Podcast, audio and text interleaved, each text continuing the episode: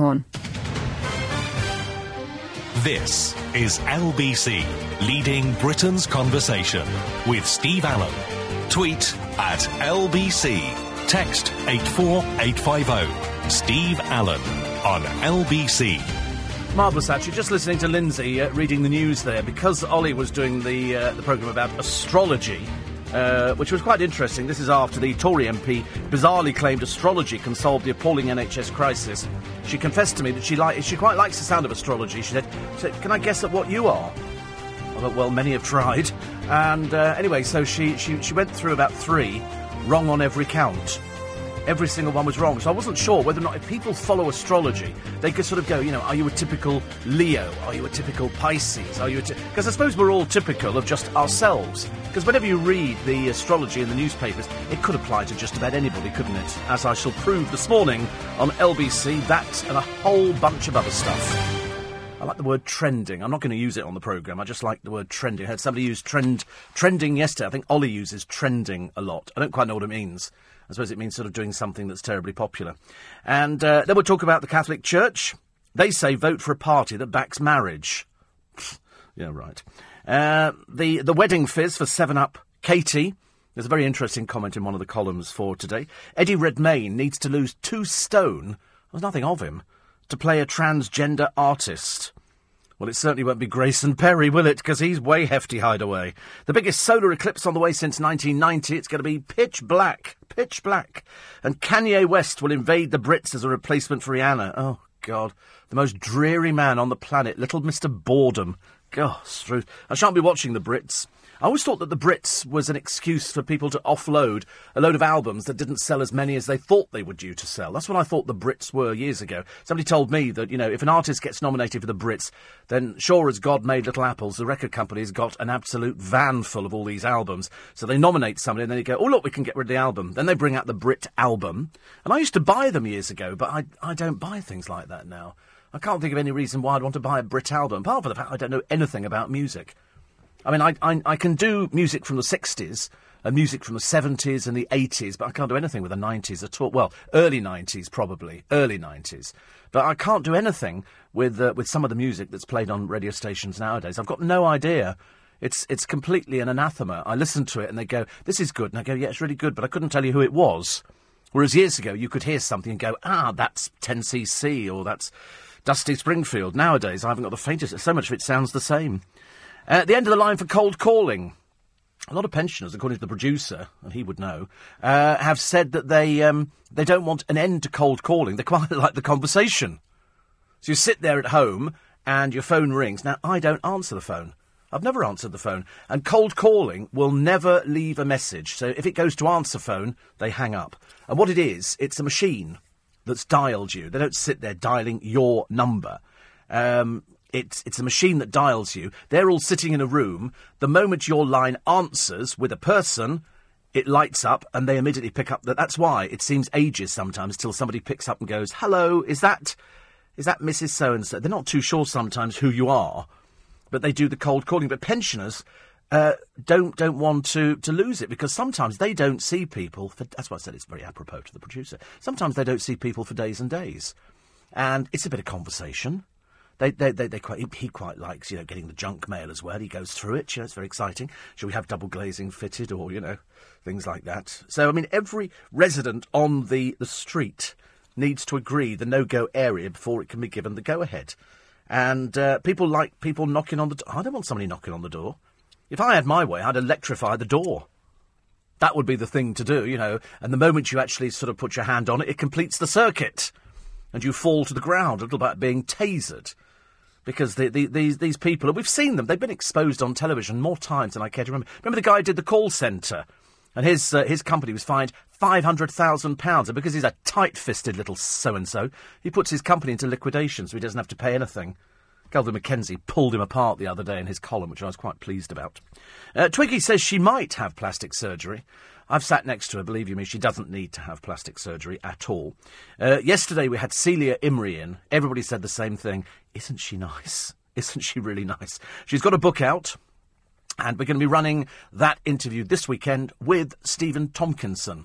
We also uh, have got another load of people which we've recorded, and uh, loads of celebrity. It's, I mean, it's really actually quite busy this week. This week's a very busy week, but I like a busy week. Also, today is a good day for us because we've been paid. Whee, whee. Yes, we got paid last night, which is very exciting because it seems to have dragged on forever this month.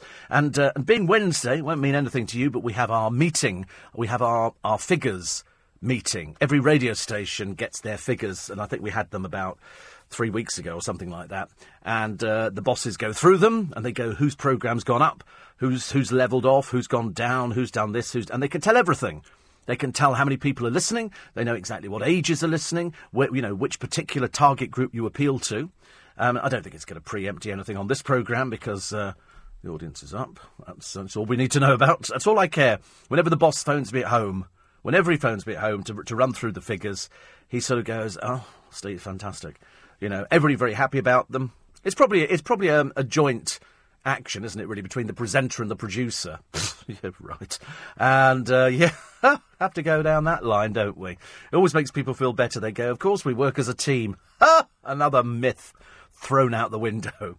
We work as a team. He she splits himself. He actually shares himself around with quite a few people. You know, he's not exclusively for me.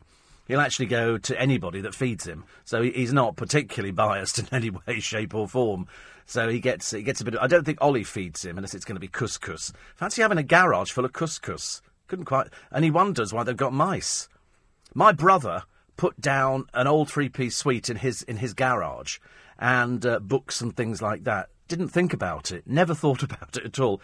And mice got in and they ate the books. They ate the books. They they've decimated the three-piece suite. That's gone completely. They've literally it's a frame because they've just eaten it. They will eat anything. It doesn't matter whether it's uh, in a in a, a solid plastic box. They will get into it. Mice are like that. They will sit there gnawing at it. They will get it. They think there's something in there, or they're just curious, naturally curious. They will get in there and they will they'll just pull it apart. There's nothing safe, and they jump. Can they jump? Whoa! God, dear me, do they jump? Mice jump, little tiny things, and they squeeze under like third of an inch of a door. They can squeeze under that because they're flighty little so and so's. uh, cigarettes kill two in three smokers, and they die ten years early. I've, lots of people have just. I think it's this week. Is it this week or is it next week? No smoking week. I don't think it makes any difference.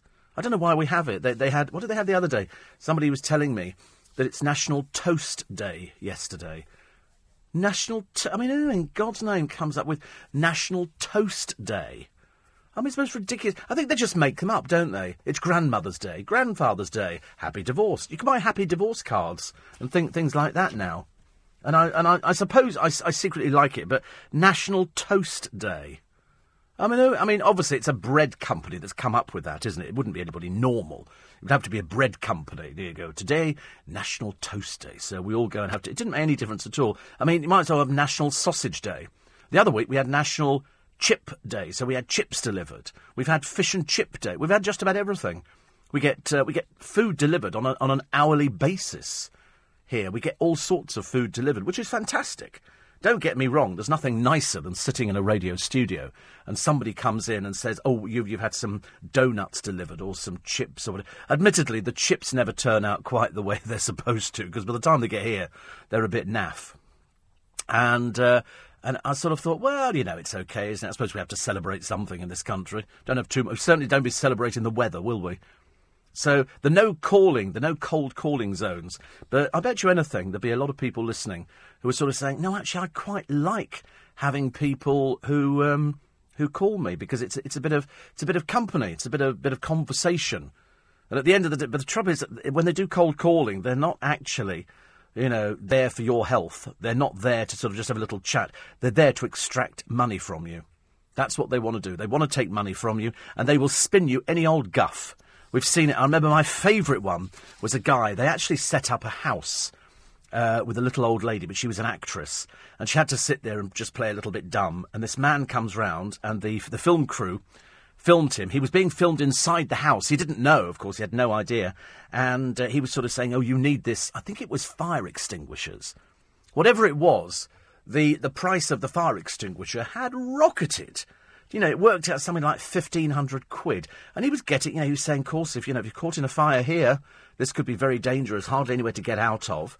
And, um, and so, so we're all watching this, and then the camera crew come through the uh, the French windows with uh, with this guy from the I think it was the Watchdog program, and confront him. And of course, if you're just sitting there, and all of a sudden somebody starts taking, you know, they, they turn up with a camera crew, your your first instinct is, oh dear God, what's this?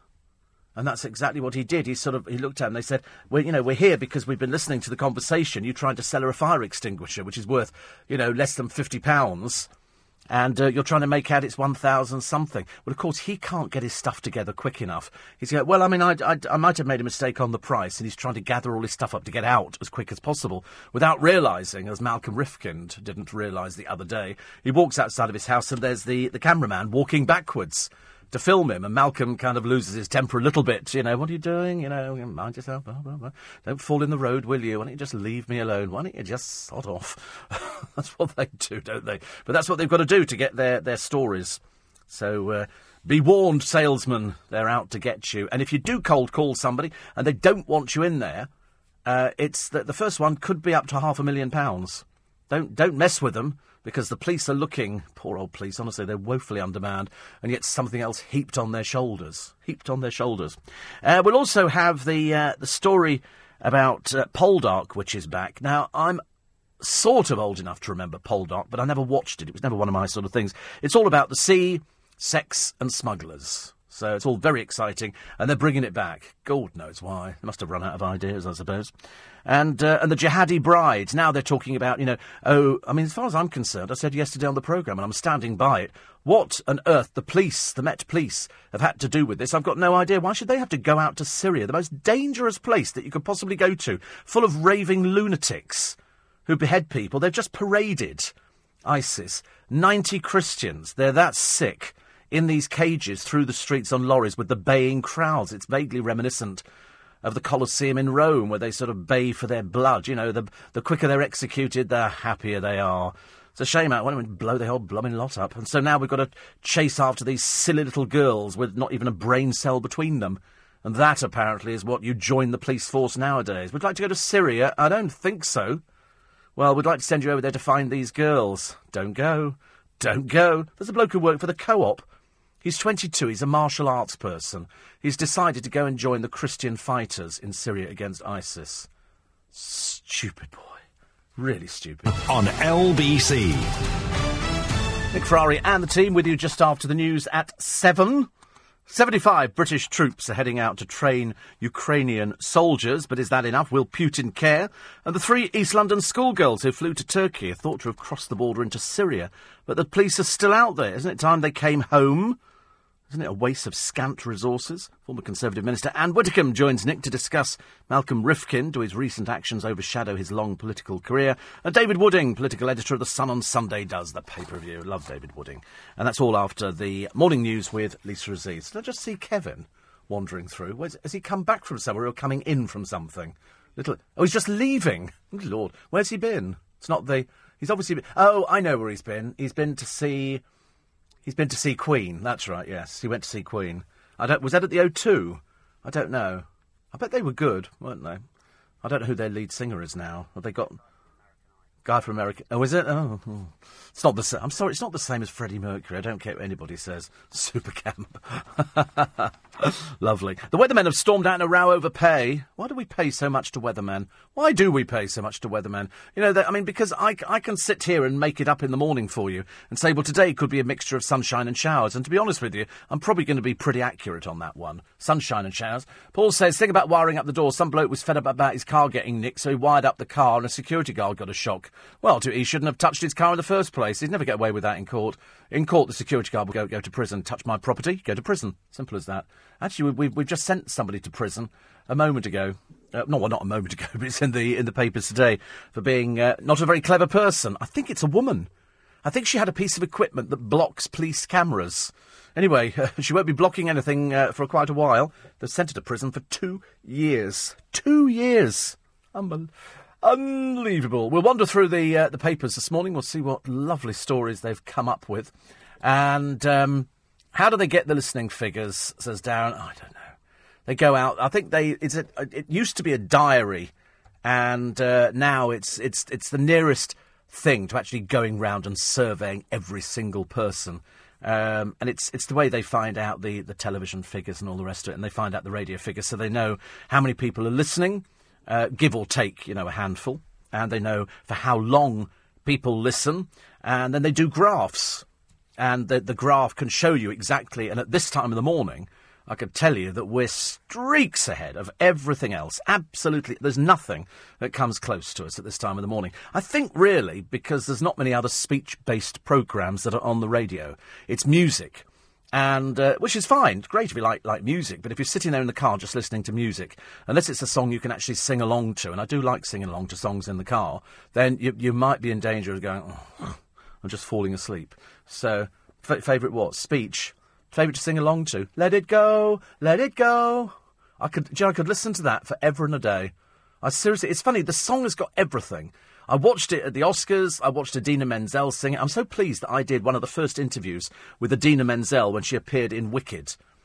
And I was, I was so pleased because she's gone on and she's now achieved that worldwide recognition. Now everybody knows who Idina Menzel is and they know what a great voice she's got. But the song is fantastic. It changes. If you listen to the song, it's got so many different key changes, and there's so many bits where you think, God, that's fantastic. You know, the strings come in, the past is in the past, let it go. And it's you, you just can't help it.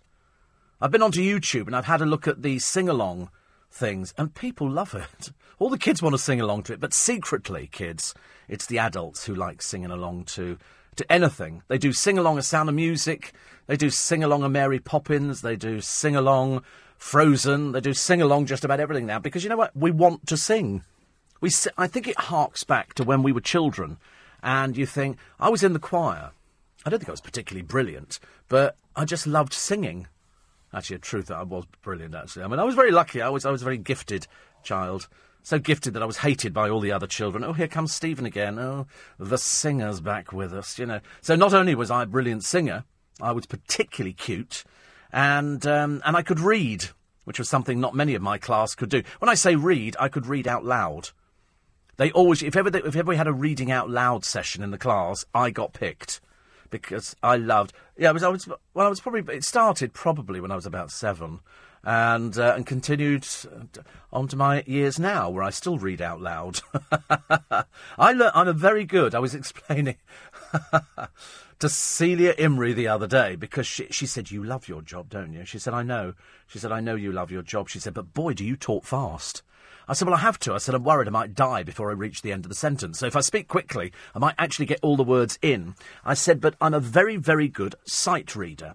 You can give me a book and I could read it top to bottom and I would not make a mistake. Which, which is quite unusual in radio terms now because if, if you watch some people, you know, they have to read something, they read it themselves, and then they do it, and then they make a mistake. I don't make a mistake. I don't make mistakes. Only very, very occasionally, and even then I gloss over them so well you would never know. And I learnt to do it by sight reading. I would pick up a book if I was in the bath or elsewhere in the bathroom, and I would read aloud. Must have looked really odd to the neighbours. Not that the neighbours were in the bathroom with me, but if they had been, they'd have enjoyed it. And you, you sit there and you read out loud until you make a mistake, and then you go back to the top of the page and you read again until you can read the whole page without making a mistake. So I can sight read two lines ahead of what I'm reading. So I'm reading one thing, but it, because I've remembered it, and then I can I can jump down two lines to see if there's any peculiar words in there that I might have difficulty with, and that I might have to gloss over, and I can change the wording on a sentence.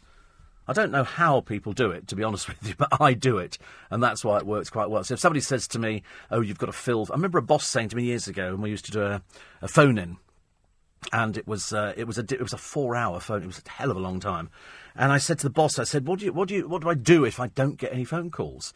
And he said, you talk. He said, you talk. And so that's what I do. I've learned to talk. And I can, I can talk for hours.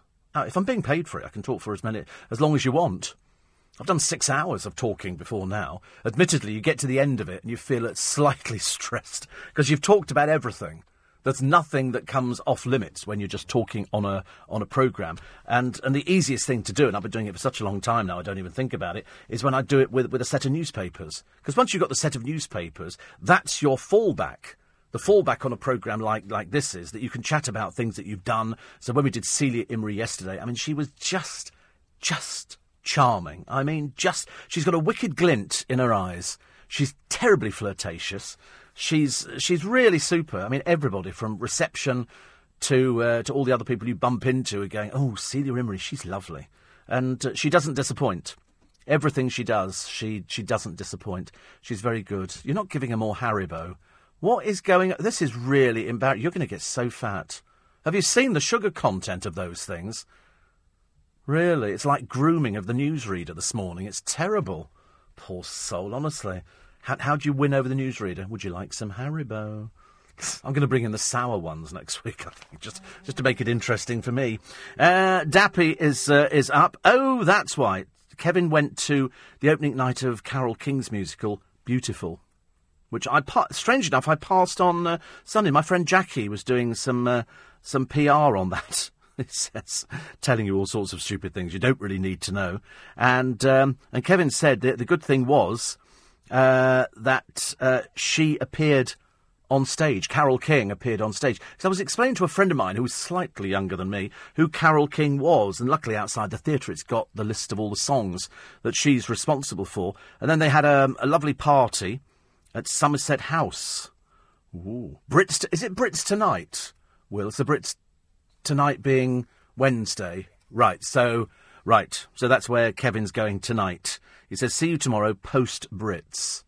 Oh dear, it's got Kanye West going. To, I'm not really sure, Kevin, where I'm interested in Kanye West. Every time I read about Kanye West, I go, I go off him more and more.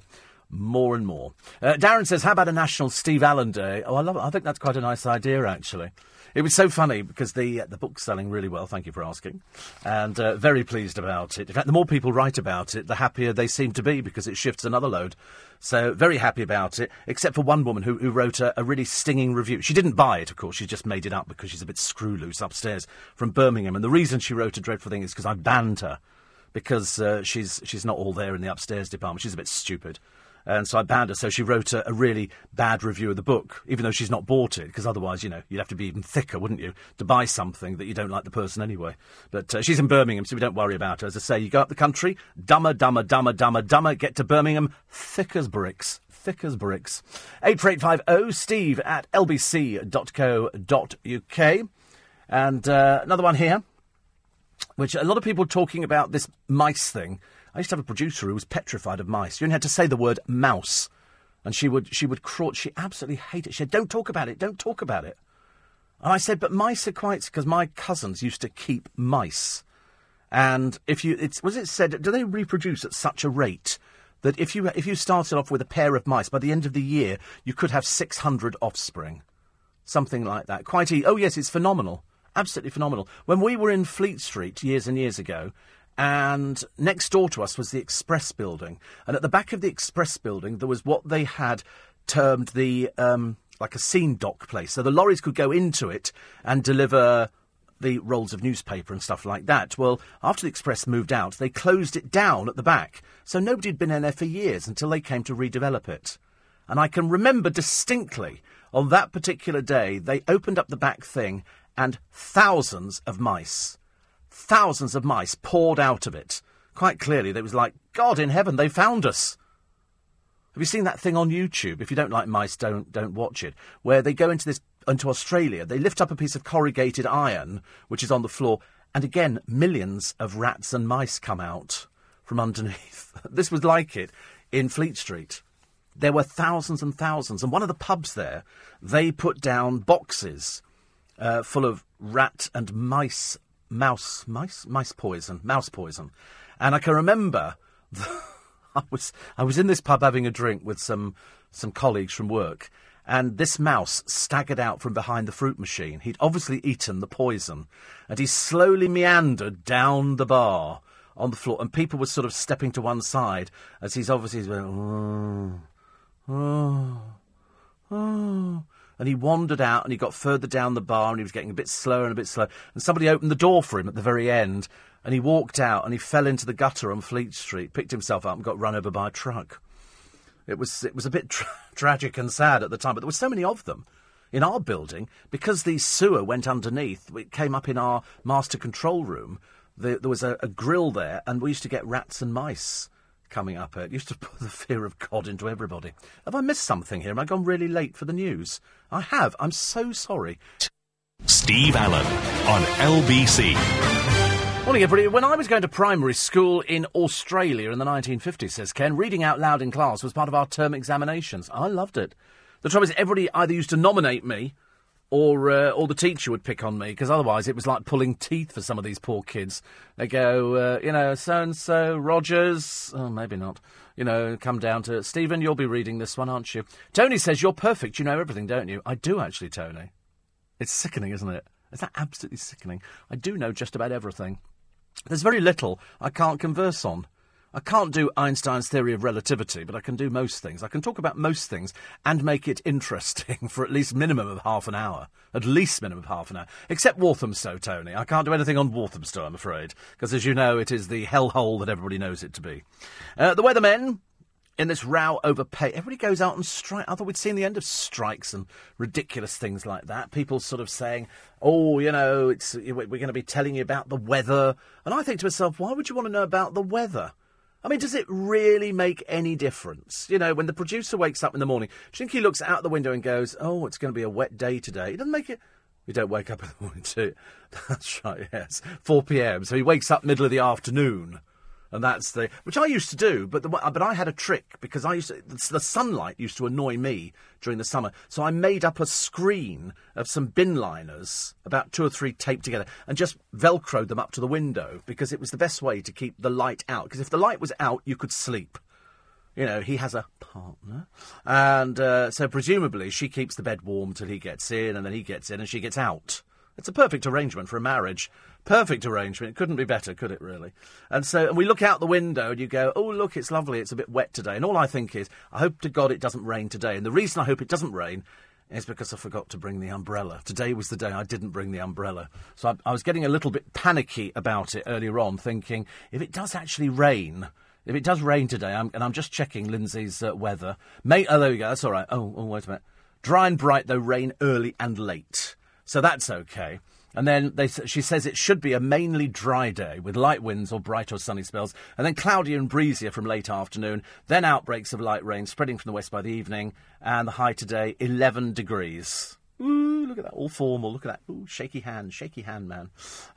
and uh, so it's uh, so if, if it's going to be a little bit wet, it's like it's like the Spanish Inquisition, this isn't it? Really? Do you notice shaky hands? Shake, people do shaky hands now. Nobody does what what they do in America. Whenever you meet people, I mean, I generally fling my arms around their neck and sort of cling on for grim death. People in this country shake hands. In America, they hand business cards out. You can come back from a trip to America if you're in the media with about a hundred business cards, and you don't, you've got no idea what to do with them. And don't ever say to an American, "Listen, if you're in England, pop in." They do. They do pop in. I promise you, if you meet people in the media in America and you sort of chat and they go, oh, say, what do you do? And you go, well, actually, you know, I'm, I'm in the media. And they go, oh, where, where do you live? And You go, well, actually, I live in London. The chances are, when they're in London, they'll be ringing on your doorbell. I've had it happen twice now. I've had to disconnect the doorbell. It's just it just gets absolutely ridiculous that people people do follow it up. I suppose because in America they do that. If they're looking for somewhere cheap to, to stay, then they go and knock on somebody's door and they go, "Oh hi, I met you once years and years ago, and you said it was okay." And so you you just turn up there. We tend not to do that in this country. We're a little bit more reserved about who we actually. T- it's like if you're sitting on the tube or on the bus, you never talk to anybody. The reason you don't talk to anybody is because they're all mad. Everybody is mad. You sit next to people on the tube, and if you look at somebody too much, they tend to sort of stare at you a little bit. And I always, I mentally undress them. I'm quite good at doing things like that. So if I'm if I'm sitting on the tube, I sit there thinking, I wonder what you look like in your vest and pants you know, and, and then you, and then you sort of look the other way because sometimes it's it's quite easy to catch somebody's eye. And on the bus, I never catch anybody's eye. I spend most of the time doing what everybody else does, which is sitting there on your telephone doing nothing, pretending that you've got friends.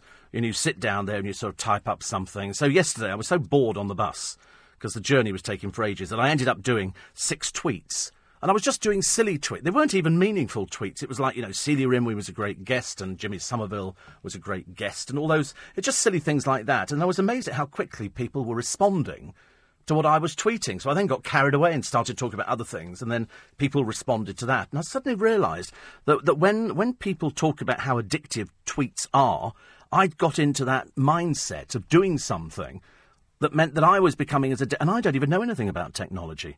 I'm the least technological person, even though I've done technology programs. I know nothing about telephones. I couldn't find the other day, after we had the altercation on the bus with the bus driver, I couldn't find the camera on the phone. And then somebody, because I'd, I'd lost it somewhere, some, a friend of mine had put it into a file and I couldn't find the file. And then, and then somebody else said, no, just swipe upwards and the camera's bottom right. So I did that, and lo and behold, camera was down there. So of course, and it's, and it's got everything because every the moment people see mine, they go, "That's big." They always say exactly the same to me because it's I've got the biggest phone you can have and I've got the biggest writing on there. And the reason for that is, is because my eyesight is so bad. If I have big writing, it's like it's like you give it to an elderly person. And elderly people like big. so when people who are elderly see my phone, they go, "Oh, that's nice, nice big writing." I said, "Well, you can actually change the style of writing and the size of the font as well." There's my new word of the day: the font. Uh, the story on the front of the Sun today is an interesting one. It's about a girl who's been in court. She's a teenager, and uh, she had sex with a teacher in a broom cupboard because it's really romantic, isn't it? You know, if you're a teacher you're having sex. A lot of people have. Gemma Collins had sex in a broom cupboard with Arge, I seem to remember, from Essex. And, I, and she went round telling everybody. And I remember thinking it must have been a pretty big broom cupboard to actually get Gemma Collins in there with one other person. Anyway, this particular story, it's very interesting because the, the, uh, the teacher um, has, uh, has not been. Uh, fined or, or done anything. He's actually been spared jail because the judge said that uh, she seduced, uh, sorry, he, she seduced him in the cupboard. And uh, and so she's now done her story to the paper, saying this is absolutely ridiculous. He was the teacher. He led me on.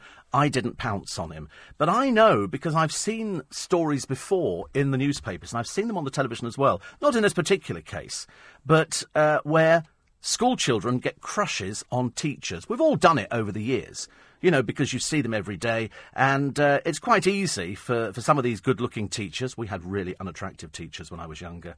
You know, there was nobody attractive in, in my school. At, I was the best looking thing, which gives you a benchmark of just how bad it was. And so, in, in the case of art, nobody fancied the teachers at all. I don't think the teachers fancied us. But it is easy nowadays for people to make claims against teachers and say he did this, because if, if something then happens, the chances are that teacher, if they're found guilty, is going to lose their job. They're going to be they're going to be out of work, and such is the case of, uh, of a girl here. She kissed a sixth former at one of Britain's top boarding schools, then visited him at university for sex. So, in other words, she was obviously a teacher at the school he went to. Uh, they had a little bit of a little bit of a, a ding dong, but nothing happened. So she visits him at university. Now she's been banned for life. She went to his college college campus.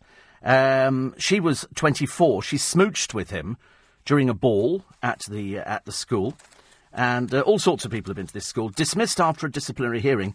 Uh, now at the age of 25, she's been barred from the classroom and must wait three years before she can apply to have the ban lifted. So, is there a problem with this nowadays? I mean, if she's she waited till he left the school, he goes to university. She still fancies him. She follows him to university, and they obviously have some some sort of relationship. So uh, she is in uh, Saudi. Arabia now, she expressed regret and admitted keeping the affair a secret. Because I don't actually have too many sort of problems with things like that. If, especially if somebody's left the school does that make a difference? I mean, why are there certain jobs where you're not allowed to have any contact with people? I'm assuming if he'd gone to university, he's got to be about 18 years old, and she was about 24. So does it make any difference? Apparently so. You cannot have affairs with your teacher. And yet there might be many people listening who over the years have probably had, you know, a little bit of a fantasy about the teacher because it's because they're head of the class. It's like being a DJ, isn't it, nowadays? People, people get fantasies. You know, if you, if you go to a club or a disco, uh, or something like that, and you see the DJ, you think, I think I'll get to know the DJ. Because if you get to know the DJ, then you can be the DJ's friend, and then all your friends are jealous. So when I used to work clubs years ago, it was a long time ago, long, long time ago, uh, many, many, many years ago, and, uh, and, and girls would actually queue up to buy you drinks because you were the DJ. I mean, hilarious. How many Pepsis can one drink? But anyway, they used to so they would they would they would line up, and there was this one girl in particular and I have to be careful because she might be listening. And uh, she she went one better than all the other girls in the club who would just go, "Oh, do you like a pint?" Do I sound like a person who drinks a pint? I don't think so. And so she would turn up with little bottles of Southern Comfort. And then she turned up. I used to have a producer who used to do this as well. it was like a little mini bar, like a little like a little bottle about what's that about six about six little six inch bottles there, and she would turn up with these, and then she found them in tins, and she would bring them in, and of course that elevated her from all the other girls, and then she, and she then she started bringing in records for me to play.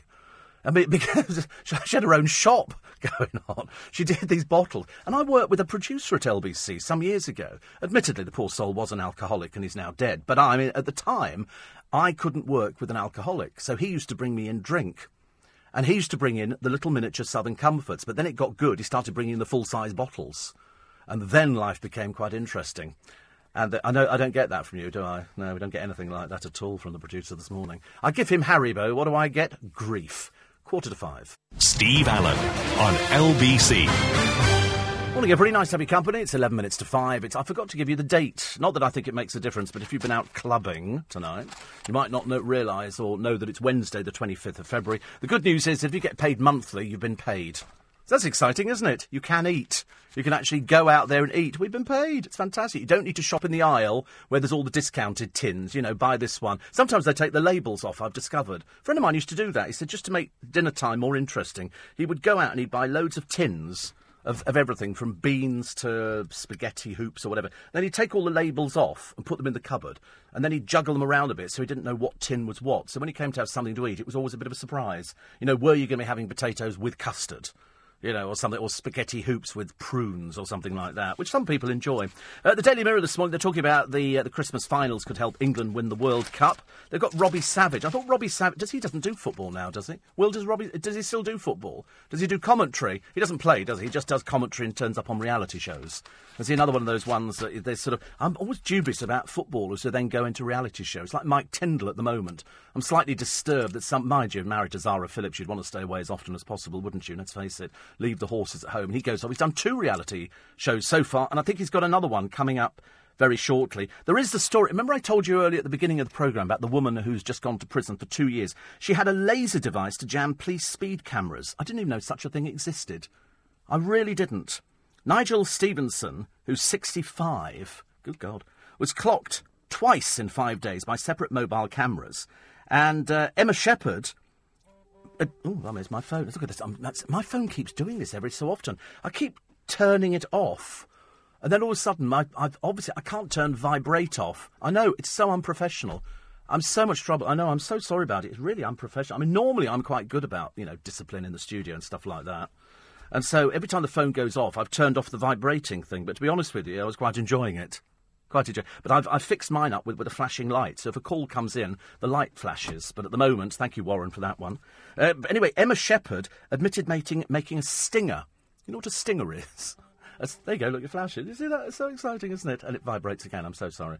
I might have to turn it off, mightn't I, this morning? is there such a thing, Warren says, as computer addiction? Depends what you're watching, I suppose, really. Uh, anyway, uh, Emma made a. It's non stop this morning. This is like Samaritan callback, isn't it? It's ridiculous. It just goes on forever and a day. The trouble is now I've told them on, all my friends now start texting. I've even got people I know text me on this programme, which is odd, isn't it, really? Anyway, she made a stinger. Uh, and she was piercing the tyres of police cars in Bristol. She made it with wooden nails. You know, you just get a piece of wood and you stick nails up through it. Because the police stingers are plastic, I think, and they throw them across the road, and that's to stop uh, little tow rags who've nicked your car or petrol or something like that getting away with it. But sometimes they're really good and they can lead police on a merry dance without even worrying about things like that at all. Uh, Boris, sorry, Bones Under the Hammer. Yesterday we had an auction. It's non-stop, isn't it? This. I tell you what, and I, I put a sound effect on here. Going to throw it out the window. Do you remember that years ago when everybody talked about mobile phones and there was a bloke on, and it was it was the, the domain of yuppies. Yuppies had mobile phones because poor people like us couldn't afford them, so it's only rich people who could have phones. Although I did have one of the first mobile telephones, and it was like a field telephone. It looked like a brick, and it actually had a telephone handset on it, and you took it off and you and it rang, and it was it was really quite good. Anyway, and then these things came along, which are which are really wonderful. But there was a guy on the train, and he was going, okay, yeah, you know, doing this in the city and all the rest of it. And some bloke said to me, he said, oh, I say, is that one of the new phones, mate? And he said, yeah. He said, it's one of the new phones. He said, it's really, really cute. He said, can I have a look at it? So he said, yeah, of course you can. So he gave it to him, so he throws it out the window. I think because everybody on the train was sick to death, because people make very loud phone calls Romanians make very loud phone calls, but I suppose it's a long way to Romania, so you have to shout a bit. I hate people who shout on the train. They're sitting there with their phone and they're going, yes, yeah, and they're, they're pointless conversations. You know, unless it's a really, really important conversation, you don't actually need to use your phone on the train or on the bus or anywhere else like that at all, do you? Unless it's re- unless you're waiting for a call to say that your auntie Winifred died and she's left you a diamond mine in South Africa, you don't need to find anything out. There is nothing important that I need my telephone on, but I now feel as though I've had an amputation and I'm kind of missing the telephone. I've turned it off, if only to please the producer, because if he loses his temper, he's really awful. That's what uh, Celia Imrie said yesterday. She wants to play a murderess in uh, in a new film, and uh, and she said she said because I've got a temper, and I said because if I was knew anything about music, I'd throw in the word tiny, but I didn't bother because I saw somebody interviewing Tinie Tempah. That was a meeting of the minds. Good God in heaven, Tinie Tempah.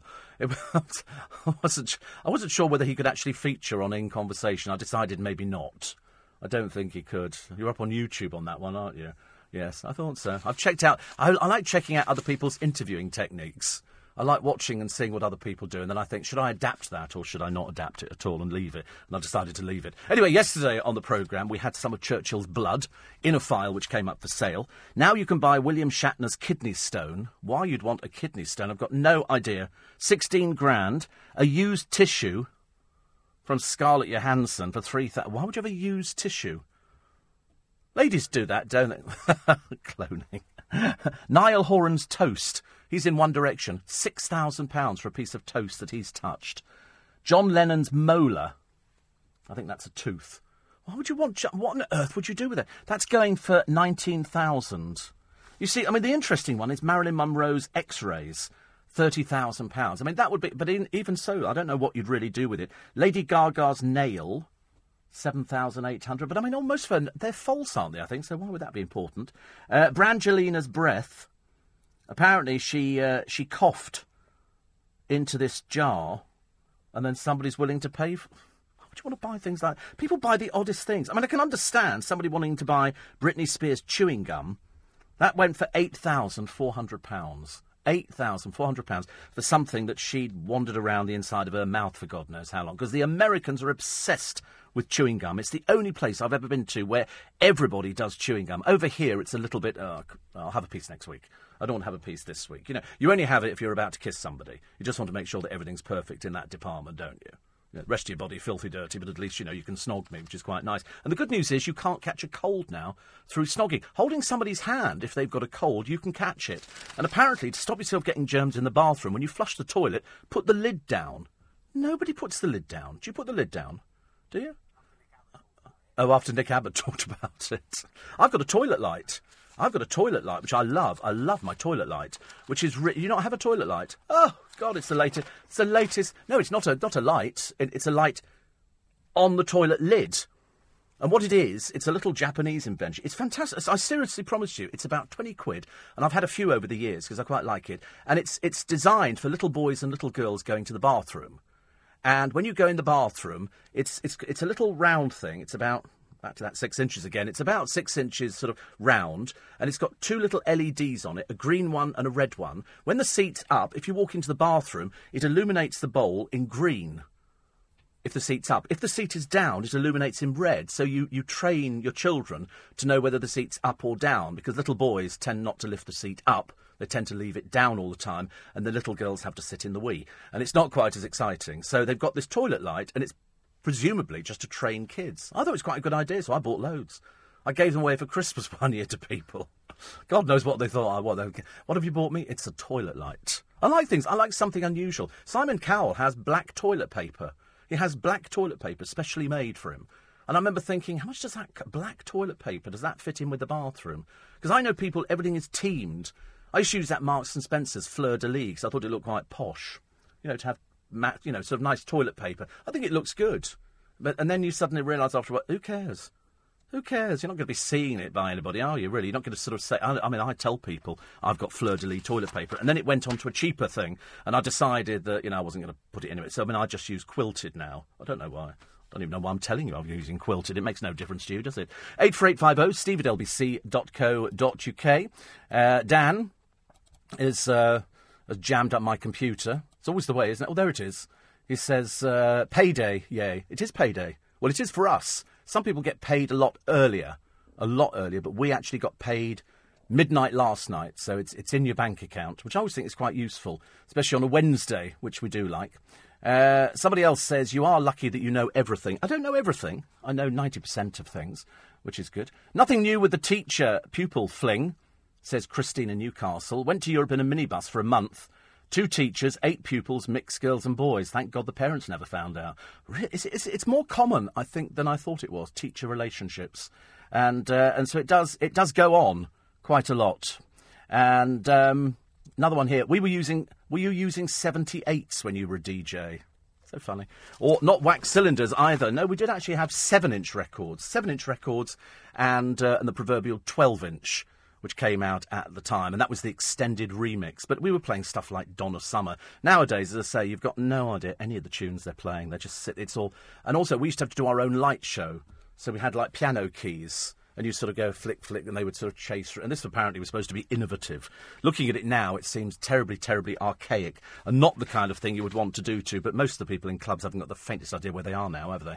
They just sort of want, they follow the crowd, they wander in there, pretty lights, flashing lights, music, thud, thud, thud, dance, dance, dance. Not on this probe, I can tell you. There's no, th- well, not any thudding at the moment. There might be in a minute. Still to come, the Tories have called for Boris to rescue their campaign. It's the end of the line for cold calling. Up to half a million pounds you could be fined. FIFA says the World Cup must take place at Christmas. The jihadi brides have now reached Syria, we're told. For eight centuries, we thought the black rats spread the plague. Turns out to be gerbils. How many gerbils were there in London, for God's sake? Can you believe it? Ger- giant gerbils. What on earth were they doing those with? Uh, the great Lovey Lovin', why the Oscars ignore the films most of us want to watch. Uh, the driver cage for jamming the cop cameras, the wedding fizz for Seven Up Katie, and the rhinoceros. She's going through a safari park, and the rhinoceros tries to mate with her car. It's LBC. I'm Steve Allen. That and more is next. On. This is LBC, leading Britain's conversation with Steve Allen. Tweet at LBC. Text 84850. Steve Allen on LBC. Morning, everybody. It's Wednesday, the 25th of February. It's Steve Allen's early breakfast. You're very welcome. It's nice to your company. I don't mind where you are. As long as you feature in my figures, I'm more than happy. The weathermen who stormed out in a row over pay. I wouldn't have the faintest idea what a weather person gets paid, so we'll find out. They never say weather women, do they? They just call them weathermen, whether they're male or female. Uh, Twiggy says she might have plastic surgery. End of the line for cold calling. Not everybody's happy about it. Some pensioners say, listen, it's a lifeline for us. We don't see people for days on end, and then you get somebody cold calling. That's conversation. The Tories have called for Boris to rescue their campaign. Madonna uses a vaporizer ahead of the Brits gig tonight. Kanye's going as well. It could be fireworks. In fact, I predict it will be. And the jihadi brides. Yes, they finally reached Syria. So, in other words, somebody was obviously there waiting for them.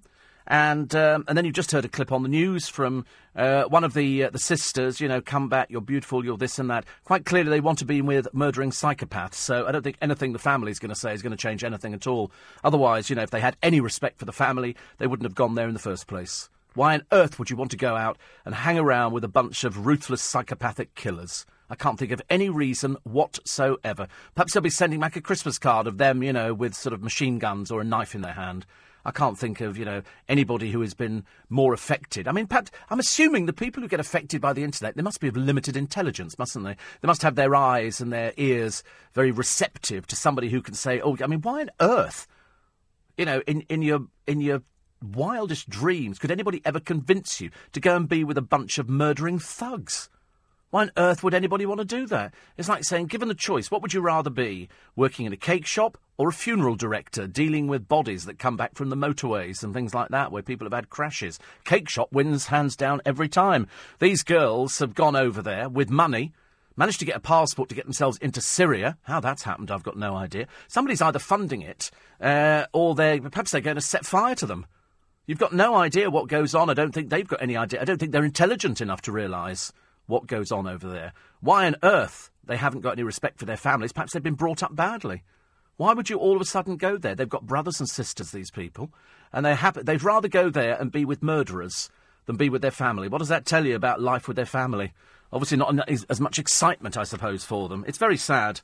I suppose the next time they'll be seeing them, they'll be sort of either either ISIS are going to hold them to ransom, in the same way that this bloke from the co-op was gone over there to, to fight ISIS, and the Scotland Yard, the Metropolitan officers who've gone over there to try and find these girls and bring them back. They don't want to come back. What they to do? Drag them back by their hair? They don't want to come back. That's why they've gone there. What are they going to do? Sit down and go, listen, your mummy and daddy miss you a lot. They've said you're beautiful. They don't care. Of course they don't care. Ridiculous. 20 years for a migrant thug. Just been convicted again. They suddenly realise they let him out on bail. He's disappeared. So there's no chance there. No chance. And Eddie Redmayne, not exactly the biggest person in the world. He's uh, going to lose two stone. He's going to play a transgender artist. I have no doubt in my mind whatsoever he's going to be utterly brilliant utterly. I can't think of anything that this boy cannot do. He seems to be absolutely, absolutely perfect in every single way. I hope it lasts. You know, I hope he gets loads. It's like looking at uh, Celia Imrie's career. Uh, you know, this is this is something that you know she's worked at very hard. If you go onto the internet, you can find her. Somebody pointed it out to me the other day that if you watch um, YouTube and you type in, I think it's Michael Caine's masterclass. Celia Imrie is one of the actors on there, and uh, there's a six-parter. She's, I mean, she's just been in everything, absolutely everything, and everything she does, she does with such enthusiasm. She's, I mean, really, I sat there, and it sounds terribly sycophantic, but she's absolutely lovely. I mean, she really is. Then we walked her back round. She was doing another interview in the building with somebody else. But she's just lovely. And everybody looks at her and went, oh, then they smile. She makes people smile. She's that sort of person. Uh, Josie says there's a huge difference between being a teacher and being a DJ. Teaching is a profession. What do you think DJing is? What do you think, part time or something? And I'm not a DJ at all. A DJ plays records. That's what they're called disc jockeys. The clue is in the word disc, but there you go, it doesn't matter. Teachers need to be professional. They need to focus on their jobs or leave the profession. Maybe they could look elsewhere for their stress relief. Oh dear! You see, I mean, it, it, makes me laugh, Josie, that you seriously think that uh, that being a radio presenter is not a profession. You, of course, are probably you know on, on benefits or something like that, so you've probably got no idea at all of what it is. It's it's it's a career. It's a career. Be, being a teacher, of course, you know, isn't isn't necessarily a career. It's supposed to be a vocation. Why you'd want to work for that pittance, I've got no idea. But unfortunately, people people actually do fall in love with their teachers. They do have flings. We read about it. I could probably go through the papers. I would think in the course of the year I could probably find at least one a month. Uh, just so you know, Tinie Tempah has 10 GCSEs and 3 A levels. So? What does that mean? Doesn't mean anything. Doesn't mean anything at all having a GCSE. What does that mean?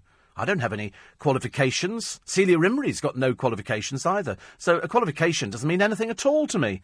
That means nothing. Nothing. Nothing at all, I'm afraid. Nothing more. It's just uh, it just means that they've got ten GCSEs. So he's got ten GCSEs and he's in the music business, of which you don't need any GCSEs for. So it was a waste of time, wasn't it? Really. Uh, watched a programme last night, said Christine, about Glasgow bus lost property and the amount of things handed in. There's a shop down here. There's a shop in uh, off the Euston Road, uh, Marylebone, where it's it's the lost property office. You'd be surprised what people leave. Do you know what the most common thing is? Limbs. People's artificial limbs they leave on the train. Seriously, there's just about everything in their window. I've never seen. You know, I can understand somebody losing a wallet. I can understand somebody, you know, leaving a suit on the train in a bag because you walk off the train and the train and you think, oh, I've left my umbrella. Do you remember I found an umbrella once? And so that, uh, so, so that's something I can understand. But limbs, people have limbs handed in. Doesn't make any sense at all, does it? But money in wallets, says Christine as well. Jess says, I'm having toast and marmalade for breakfast. He is in Milton Keynes. See, I've, I have got some marmalade in the boot of my car at the moment. In the boot of the car at the moment, I do have marmalade. But my favourite marmalade is the lime marmalade. I absolutely love lime marmalades. I haven't had it for ages and ages, but it was something that we had as when I say ages, I mean ages, sort of like you know, like like children, like children. And uh, Rob says, I still DJ big nightclub rooms where the customers tend not to buy us drinks or even say hello thanks to all the offending culprits in the news. We're lucky if they even say please they want their tune played. Oh, I used to fob them off with that. They say, can you play it? Yeah, later. I'm not going to change my. Uh, I'm not going to change my format for somebody like that. Ten past five. There's a business card etiquette In Japan, when you present yourself, hold the card with both hands, present it, announcing your name, company, and job title with a bow. To receive one, collect it with both hands, uh, read it and bow. Never put it in your pocket. It's considered highly disrespectful. Either place it neatly on your desk or put it into your business card holder or wallet. I mean, you can come back with so many business cards, can't you, Richard? You go abroad nowadays and people have business cards for everything. I don't have a business card. I thought about getting one made, just sort of saying radio presenter. That's my profession. That's what I do for a living. Uh, is it true that elephants are afraid of mice because the mouse may run up their trunk? Says Malcolm. I don't know. Was that a, was that an urban myth? The elephants and the and the mice. I know a funny joke about an elephant and a mouse, but it's unrepeatable, I'm afraid. Even at this time of the morning. Actually, not just at this time of the morning, at any time of the morning, it's totally unrepeatable. Front page of the Mail today is the end of the line for the cold callers. I'll come around to this story a little bit later on because it's quite interesting, in so much as there are still people who want who want to be cold called. Pensioners, mainly pensioners, they want to be cold called because they want that contact with somebody. They don't want to have to not bump into anybody for days on end. So for them, if you actually take away the cold caller, they might not see anybody for weeks. I find that difficult to believe in this day and age that, that sort of pensioners don't see anybody. What's, I mean, what sort of pensioner does not have contact with their neighbours? Answer millions of you. Millions of you, because the neighbours don't bother. They might have just moved into the area. They don't want to come round and introduce themselves. It's terrible, really, isn't it, that, that people don't talk to each other in this day and age. And you should do. I've often said, especially at Christmas, you know, it's no good just at Christmas time, but get to know your neighbour. Find out who they are. If you're living next door to somebody, it's just a courtesy. It's like, you know, if, if we were, you know, if there was another radio station right next to us, and I could see them through through the window, I'd want to go and say hello to them in the morning. I'm, I'm dead nosy. I just want to do things like that. I don't go up to anybody and just go, "Hello, I'm Steve Allen," because that would that would be silly.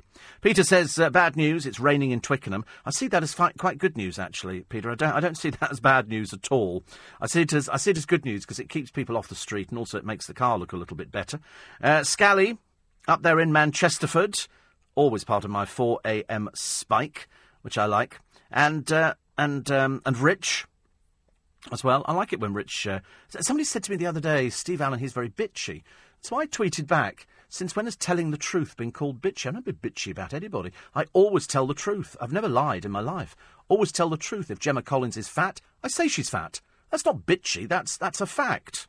If I say she's talentless, that's not bitchy. That's truth. She's talentless. You know, if I say anyway, you know, you can say all sorts of things. It's never never bitchy. I'm always I'm always telling the truth about somebody. And then I got one from um, oh oh uh, Mike has bought both the books. I think he's bought uh, James O'Brien's book and he's bought my book as well, which is lovely. I moved mine up in uh, in Foyles the other day. It was hidden behind Duncan Bark, so I moved it to the front. It's a bit naughty, isn't it? But I don't care. At least I'm being honest and telling people. And um, and uh, Dale says I missed the Hampton Court Palace part of the ghost conversation. Well, surprisingly, I'm going to come back to that in a moment because it's appeared in the Daily Mail. They obviously didn't have anything to put in the paper, so they decided to resurrect it. And there was somebody else as well. Who did I? Oh, there was somebody. He seems to have changed it. Oh, my friend Simon who's a DJ as well. Uh, Scally sent me a picture of Anne Widdecombe. How apropos that she's appearing with Nick Ferrari this morning. But there was another one that somebody sent me, and it was it was it's one of my uh, regulars. He's um he's a police officer, but he seems to have changed his uh, his moniker, as they say now. His sort of uh, his sort of net, which I'm I'm always interesting interested in that. Shirley says always listen to you on the radio. Always made me laugh. Always agreed with your comments. You see, uh, and um, and the Black Cab poet. Michael used to deliver parcels to Celia Imrie. Steve, a lovely lady with a wickedly mischievous glint in her eye. I absolutely agree. On LBC. Look at the team with you at 7 this morning. 75 British troops are heading out to train Ukrainian soldiers, but is that enough? Will Putin care? And the three East London schoolgirls who flew to Turkey are thought to have crossed the border into Syria. But the police are still out there looking for them. Isn't it time we brought them home? Isn't it a waste of scant resources? Anne Widdecombe joins Nick to discuss Malcolm Rifkind. Do his recent actions overshadow his long political career? And David Wooding, political editor of The Sun on Sunday, does the paper review. And that's all after the morning news with Lisa Aziz, Nick Ferrari, and the team at seven. Uh, from Mark, he's, he's written a poem Oh dear, we've got rivalry now. Rivalry on the poem front. He's on in the morning, or is it the night? Whatever the time, he's usually right. see, this word comes up again. Bitching, gossiping, and ranting's his game. He calls it the truth, the truth about fame. Listeners galore all over the earth, text, tweet, and email to try to converse. For 30 long years, he's plied his trade of chatter and banter and the occasional tirade. He's got humorous anecdotes, opinions, and more. Steve Allen's the name. A legend is born doesn't quite tie in with the last word, actually. Kind of falls flat on its feet at the end, whereas it was, it was doing so well before that bit. uh, 84850 steve at lbc.co.uk. Regarding the person, says James, who said you're bitchy, says, uh, I think a lot of the time people don't like the truth. I know, you see, it's always the truth. It's never, it's, it is the truth, the whole truth, and nothing but the truth. I don't know why that could be called bitchy. You know, if it, if it was something that wasn't true, then it could be called bitchy, which makes it sound as if it's sort of a jealousy. But I'm jealous of nobody. I've explained that a million times, and as we, have said before, and Celia Imrie will agree, and in fact all the other all the other people that we ever interview, that people who don't like you, who write things about you, are generally the ones who hang on every word because they've got no other friends. They've got nobody else to write to. we love it. Makes it, put it this way, it just boosts the figures up, so it's fantastic. Uh, elephants are indeed afraid of mice, says Mary, not the animal itself. If you show them one, clearly they're not that bothered. It's the rushing movement that startles them. The eyesight isn't that good. My Auntie Enid was like that, Mary. Her eyesight wasn't very good. I just, I just don't like. I don't know. I, I don't like. I do like elephants. I like them when they're sort of little baby elephants and they're so sweet. And there's this program which I think Paul did uh, on the television a short while ago, and he went out to see this elephant place where they've been orphaned. Their mothers have been killed for their tusks, and it just seems an awful waste. And uh, the keepers look after these elephants, and they sleep with them and everything. And I thought that was really touching, really, really touching. Uh, one of the all-time classic comedy sketches, Celia Imrie, Julie Walters in Two Soups. Watch Celia biting her cheek, trying not to laugh. Is that it's? Oh, that's right. Yes, the two soups thing. What is the soup? I'll just go check. And off she goes to the kitchen again. It, well, actually, the funny thing is, it still makes me laugh now. Anything like that. uh, 84850 steve at lbc.co.uk.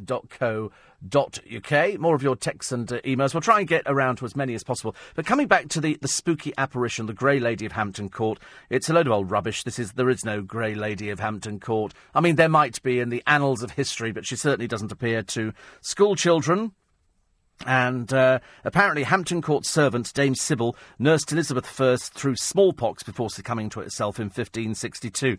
Um, apparently, Miss McGee of Hornchurch, Havering, says people say the room goes cold when ghosts appear, but we had no idea. We haven't slept properly since. The girls insist nobody else was in the room. No, of course there wasn't, honestly. Nothing worse than school children who tell lies. Really is outrageous. Uh, 84850 steve at lbc.co.uk. Uh, another one here. Somebody said a few weeks ago there was so much publicity about supermarket petrol wars. They put petrol down by a penny a litre. Have you noticed? Quietly, it's gone back. Yes. Yes. I noticed it the other day. I'm now paying one. I'm paying one eleven or so. It has. It's crept back up. They were saying, "Oh, it's going lower and lower and lower." Then obviously somebody went, "Put it back up again. Put it back up again." And so that's what happened. That's what happened. No, it's not so good, is it?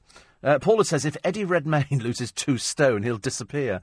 No, the thing is, he will fall down the gratings, won't he? Storm drains will, will claim Eddie Redmayne. He's going to lose two stone because he's going to be.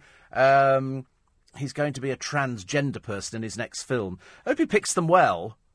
Because people seem to like it. The Americans love him. I said to Celia, I said, I bet he's got 20 movie scripts on his desk. She said, Oh, I should think so. They, they will be wanting to book him from just about everything. Uh, 84850, Steve at LBC. Poor old Josie is an ex teacher. Oh, God, so she's ancient as well. This is the one who doesn't realise that being a presenter is a career. She thinks a teacher is a career, but, uh, but being, being a radio presenter isn't a career. Perhaps you're right, uh, it, it's an age thing. It's obviously something of your age, Josie, that, you know, you can't quite get your head around. I bet you had a cane, didn't you, hanging on the back of the door? You're, uh, you're like that, I should imagine. Uh, Teresa says, Is your book available anywhere other than Foyles and Amazon? I think you can order it from anywhere. I think you can order it from anywhere. I'm pretty certain. Pretty certain. It's, uh, it's a good read, actually. I didn't give one to Celia Imrie. I didn't give one to Celia Imrie. Uh, another one here. Uh, this is. Um, Yes, can you run people to walk on the left? I tell you what I notice. Uh, it seems a pitiful thing to talk about at this time of the morning. But when you go to the, any of the big stations now, when you're going down the escalator, you stand on the left. going down. So people pass. Is it you stand on the, no? You stand on the right, and they pass you on the left. And at Waterloo Station, you hear no end of people getting into arguments. over, Can you move? Excuse me, can you move? Because you know, some people just like the, the movement of the escalator. When, when they first put them in in a railway station, they had to have a man going up and down all day to show you that it was quite safe and that you weren't actually going to die and be dragged into the mechanism. Which, of course, people did worry about in those days. They really did. 84850 steve at lbc.co.uk. So then there was the Tory MP. This is David uh, Tredinnick, who said, looking at the stars, this is astrology, he says it could have a role to play in healthcare he says, look at the stars could highlight patients' susceptibility to certain conditions, and he branded critics of astrology as racially prejudiced. Oh, he's an idiot, isn't he? Racially prejudiced, because you think that astrology is a load of old bunkum. Oh, come on, for God's sake. Say, David, you've made yourself out to be a buffoon. A buffoon. He, he obviously likes this kind of thing, and he told the astrological journal that scientists who opposed the idea that the movement of celestial bodies can affect people's lives on Earth were being superstitious and ignorant. Oh, thank God, he's an MP for Bosworth in Leicestershire, also a supporter of homeopathy. He told the Daily Mail he believed opposition to astrology can be deeply offensive to people in Asian communities who believed in the practice. Oh, go away, you silly little man. God.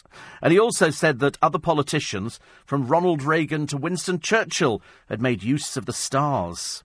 Mr. Tredinnick suggested that people could visit astrologers as well as their GP to check up on their health. The MP said he didn't believe astrology should be provided free on the NHS, adding, I've not said it's a solution. In some circumstances, it could help some individuals. God, honestly. There'll be people who'll be going, I don't think we're going to be voting for him this time round. oh dear. Christine says on Saturday night the television needs a bit of a shake up. Ant and Dec and The Voice. I know. The trouble is, Ant and Dec are always going to work, aren't they? Ant and Dec are always going to work. Always, always going to work. It's, you know, it just, it's one of those things. They're never going to age at all. Never going to age. Um, and the simple reason is they always look young. So, however old they are, because they're what, coming up 40 now, I think. So when, when they get to six, they're going to look exactly the same. They're still going to have to be uh, a little bit like Keith Chegwin, only Keith Chegwin's uh, got a bit old. But Ant and Dec will always be the same. They'll always work, I think. Christine says, We always knew our neighbours. Now, if you even say hello, they look at you very strangely. Sad change of lifestyles. Oh, God, when I, uh, I had a fantastic set of neighbours about, um, it'll be about 18 years ago, 18 to 20 years ago. And we'd all moved into the same place and we all got on. I mean, there was about 12 of us and they went away for weekends. I couldn't go away for weekends because I was working, but people were in and out of each other's places, went out for meals. Everybody was, it was really, really sociable. Which of course is very rare nowadays. You don't you don't find that, as Christine says. You know, you start wanting to be friends with people, and they go, uh, "What do you want to know? Why do you want to be my friend?" uh, eight four eight five zero oh, Steve at lbc.co.uk. Phil says, if you had a pound every time you mentioned uh, Celia Imrie, have I mentioned Celia Imrie this morning? All right. He says you'd be even richer than you are now. Oh, I don't think that's possible. I don't think that's possible to be that rich, Phil. Not possible. But she is my special guest this weekend on In Conversation. Celia Imrie opens her heart, and uh, she does open her heart, and her book as well, which is out because she lives in Nice. So much nicer in Nice she lives over there, so that's why her book is set in Nice. She's got a place there, and she's been going there for, for a long time. And Stephen Tompkinson as well. We haven't actually recorded Stephen Tompkinson yet. We don't record him until tomorrow. Uh, I was going to use the escalator at my local shopping mall until I saw a sign saying dogs must be carried. I thought to myself, where the heck do you find a dog? I know. I think they should have one. Wait. I know. I know. What can I do? What can I do? when they put the uh, escalators in uh, in uh, Harrodsburg, they had a man giving the customers a glass of brandy to calm their nerves. What a brilliant idea! I like the idea of a glass of brandy just to go up on the on the escalator. Imagine you'd be constantly going up and down, wouldn't you? Ah, uh, constantly going up and down. Why were the jihadi brides allowed to reach Syria? I don't know. Incompetent. Turkey's accused Scotland Yard of a three-day delay in raising the alarm. I couldn't care less if they want to stay there. What makes me laugh is that they've taken huge suitcases full of what? Probably nothing. Rolled up newspapers rolled up newspapers. I mean, they're quite clearly simpletons. You know, they were caught on CCTV going through Gatwick Airport. That's where they want to go. They want to go. They don't want to stay with their parents. They obviously don't like their parents. They obviously despise them, and that's why they've uh, they've totally ignored them. You know, the parents can't do any more. But as I say, bring the uh, the police officers back, and uh, and if the families want to go out there and try and find, them, let the families go out there and try and find them. Uh, Neil says I felt embarrassed for the leader of the Green Party uh, when she was being interviewed by Nick Ferrari. It's got a bit viral that one, got a bit viral. She really didn't have any answers and sounded very nervous, poor lady. It's all over the place, isn't it? It's all over the news. It's all over the uh, the internet. She had a cold, didn't she? I think. Nick played it the other way. Unlike the uh, the man from Aslef or whatever who they who he shouted at, this one he just let her because she she quite clearly didn't have the answers. Yeah, she she did flounder a little bit because she didn't have the answers. So luckily, because they were all armed here with their calculators, they were able to work things out a little bit quicker than she was. And so when they came back with, you know, so you're going to build 500,000 new houses, how much is that going to cost? Well, she didn't have the facts and figures. To be honest with you, she was very ill prepared for the interview. Very ill prepared. But, uh, and of course, every single newspaper today has picked up on it. Uh, 84850 steve at lbc.co.uk. A little bit late. It's news time, 5.30. Steve Allen on LBC. Morning, everybody. Nice to be company. It's Steve Allen's early breakfast. It's the 25th of February. It's Wednesday. Yes. I don't know why we get excited about Wednesday. It's not Friday, is it? It's not Friday. Do you remember the um, the man who assaulted the disabled pensioner Alan Barnes? You remember Alan Barnes? And then Katie Cutler decided to start this fundraising, and she raised over three hundred and thirty thousand pounds. People just felt that they wanted to give money, and she only wanted to raise, I think, five hundred pounds, but. Um, Eventually, it went to £330,000 for this little man who was knocked down by this thug, Richard Gatiss. Uh, yesterday, he pleaded guilty to the attack that shocked the country and then prompted all this money to come in. I mean, it's, I, think it's, I think we do that fantastically. Seriously, I think, you know, if there's a disaster or something like that, there'll be something that touches your heart and there'll be something that says to you, we've got to give some money to this little man. He doesn't have many friends. He doesn't deserve to go out and put his rubbish out and be knocked to the ground by this thug, Richard Gatiss, who is now being held inside because people have made threats against him. He's, uh, he should seriously live in fear at the moment. Uh, he had behavioural difficulties. I couldn't care less. I'm, I'm sick to death of excuses for people nowadays. Oh, they had a tragic upbringing. Oh, it was this. Oh, it was that. Um, Apparently, Gatiss told officers he would have targeted anyone to scrape together enough money to buy drugs. And apparently, he uh, descended into a life of crime in his te- teenage years, a stable home life with his father, a roofer, and his mother, both of whom stood as Conservative councillors, even though they failed to win seats. He's going to be sentenced in April. Mr. Barnes is still recovering from his injuries. Uh, this Mr. Gatiss was found after DNA was found. Do you know what a marvellous thing DNA is? They found DNA and that convicted him. He's a nasty piece of work. He had eight previous arrests for drugs, theft, and drunkenness. Last convicted in 2009 for possession of cannabis. But uh, I don't think uh, even he realised that the whole country was going to round on him. And seriously, you know, they've had to keep him practically under lock and key for his own safety. Because I think we've had enough of people like this. I think people have really had enough. A middle class mugger who shocked Britain, he wanted cash for drugs. You know, and then they go. You see, I'm never bothered about people with drugs. I couldn't care less. Take as much drugs as you want. I'm really not interested. It's the people who supply it we should be looking for. So when you see models and people like that with um, with sort of little traces of white powder around their nose, it's I, I, couldn't if that's what they want to shove into their system. That's their business. Nothing to do with me. I couldn't care less. But I, I want to know where they got it from. You know, when we had Danniella Westbrook droning on in a boring voice about, you know, her sort of drugs and where did she buy it from? That's what we want to know. Where are you buying it from? Have you been to the police? Have you told them? Ridiculous, isn't it? Absolutely ridiculous. The Catholic Church has uh, waded in to the uh, to the row over who people should vote for in an election, and they say vote for the party that backs marriage. Well, I'm assuming they all back marriage. I'm assuming so, don't they? I mean, are any parties not going? Well, apart from the Greens, who might not be too sure what the uh, what the actual question is. But I thought everybody backed marriage. That was it, you know. When when they say marriage, they the Catholic Church are they are they sort of looking for the sanctity of uh, of marriage? Marriage? Uh, are they looking for the sanctity of, you know, men and women, or is it men, or is it uh, two women, two men? What? I mean, who knows? I shouldn't imagine anybody's particularly bothered about it. So that's what they say. They say, they say back the um, the party that backs marriage. That's a big one, isn't it? I, je- I tried to find that earlier on, you know. There's a, there's a few of these mugs in the building, and these are the best mugs ever. They're my favourite because it's almost like two cups of coffee, isn't it? At least in a mug. Fact, the do you get them free?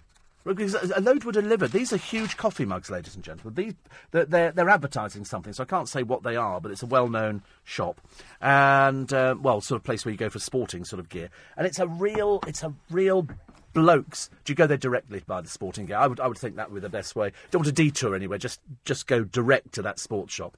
And they've got these, these mugs, and they're brilliant because I can make one of these mugs last a whole program. Just, just. And it's lovely. I, you, I think you need a cup of tea or a cup of coffee in the morning, don't you? Because you, you just, it's the kind of thing, you know, you, the, the producer gets halfway through the week and he, of course, he's overstretched himself as usual. You know, he's been out jogging and decorating and trying to sort out a wedding coming up and all that kind of stuff. So eventually you get to that point where your little body goes, I just want to go to sleep. I just want to go to sleep. And I think his little body wants to go to sleep this morning. Uh, has Jamie's wife told him you're not doing another Fifty Shades? This is uh, Jamie Dornan. I haven't seen the film. I'm not remotely interested. Um, I just I just couldn't care less. I always think it's just something that's a bit overhyped. If you get a film like Fifty Shades of Grey, I always think it's a little bit overhyped, and that's the thing that sort of worries me. I don't like to fall into the category of somebody who has been led down a path, and you go, "Oh, Fifty Shades," you know, unlike anything that Eddie Redmayne appears to be doing at the moment. Uh, Kath Green. Oh really? Oh, I thought it was. I thought it was good. I thought it was good. Really. Cannabis is now legal in Jamaica, says Les. Really? God. Actually, in some places it is, isn't it? Well, in in, uh, in America, certain parts of America, you can buy it in a machine. They have a vending machine that dispenses cannabis and different different strengths. Uh, I was getting between 10 and 15 cold calls every day, Steve, says Kevin, the milkman. Annoying to have to get up each and every time. Either nobody's there or I'm being told that I can claim for an injury I've not had, uh, or PPI on loans I never took out. Even worse, when I'm trying to catch up on sleep for a couple of hours in the afternoon, as I have been working all night, I've now disconnected the landline, and if anybody wants me, they have to call my mobile phone instead. Sorry, state of affairs. Yeah, I, I absolutely agree with you. It's, but I, I never answered it. I never answered the, the phone. I just let them leave a message, which of course they don't. They don't leave a message. Uh, 84850 steve at lbc.co.uk. Uh, the A2 westbound, one lane is closed at the Kidbrooke elbow. Thank you very much indeed. And uh, another one here. Keep going on about Tinie Tempah involved in five businesses. What's that got to do with it? Did you listen to the comments? I mean, I can't, I can't deal with really dumb people at this time of the morning. See, obviously, the family brain cells being used elsewhere. I was talking about an interview a friend of mine did with him. Uh, that's I can't explain it to you because it's really it's it's a bit bit bit boring actually. I'm afraid. Uh, eight four eight five zero. A lot of people saying Saturday night television really needs a good shake-up. I don't know. I think Anton Decker more than adequate. More than adequate. Uh, Ed's going to Blackpool this weekend. Have you been there? No, never. Never been there. Never. What, Blackpool. Why on earth would I want to go to Blackpool? God's own borough. God's own borough, Blackpool. Can you imagine? What would be the reason for going to Blackpool? Absolutely nothing. Somebody else enjoying the mugs that we have. I think they're great. Of course, if you do a speech programme, you don't really get a chance to actually have a have a quick slurp. Do you know that love keeps you sober? Do you know that? Apparently, if you're in love, you don't drink as much alcohol and you don't get drunk. According to a new study, the hormone uh, oxytocin, known as the love hormone, as it promotes bonding. Have you ever heard of such a thing? It's so powerful, it prevents alcohol affecting the brain. I hate the love process. Don't you hate it? Oh, people go on about, you know, falling in love. I think it's for the young people. I'm with Celia Imrie. I, I did ask her at the end of the interview, I said, uh, uh, any chance of you getting married? And she said, oh no. She said, no, no, no. She's, she's quite, quite emphatic about it. She just doesn't do things like that. She's quite happy the way she is. Her life is, you know, I suppose the nearest thing to perfection. She loves working with people. She has lots of famous people in her book. And I said, um, I said, um, have you got some really big names in there? So she, oh God. So she said, yes. So she said, but they're all, they're coded. So in other words, if you've got Dame Maggie Smith, I mean, what would it say? DMS, I suppose. Or so, I don't know. It could be anything. Perhaps she's turned them round the other way. So she's got private numbers for all. What would you phone if you if you could phone up all these people? What would you say to them? Hello. I don't know what I'd say actually. I really don't know what I'd say. Uh, America's top chocolate bar has banned GM ingredients. This is the Hershey bar. It's very famous, the Hershey bar. I've never eaten one, I don't think. My favourite bar was a Fry's chocolate cream years ago. I used to like that. And then they did a Fry's chocolate cream bar, but with about five different flavours in it. You know, the strawberry and lime and stuff like that.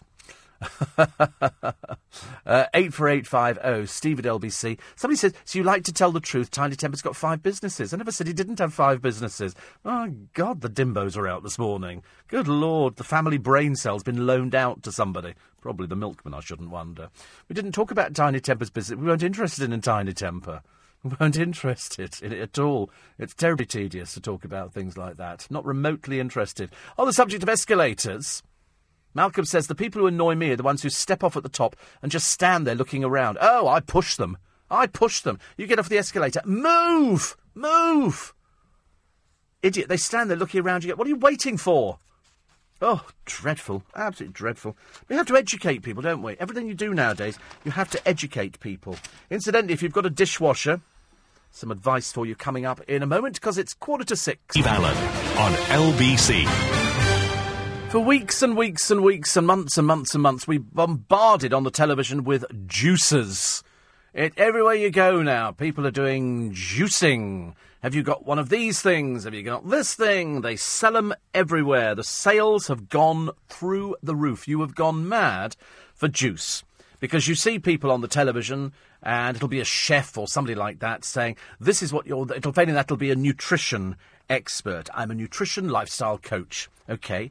And then you've got, you know, somebody known as the Juice Meister and all this. They always give themselves these absolute chronically awful titles, which makes me suspect immediately and uh, they, you see them putting everything on there. Put this one on here, and we're going to show you it, it. mashes everything up, all the all the roots and all the this and the bark, and uh, you don't need to do anything else. Oh God, it's so boring.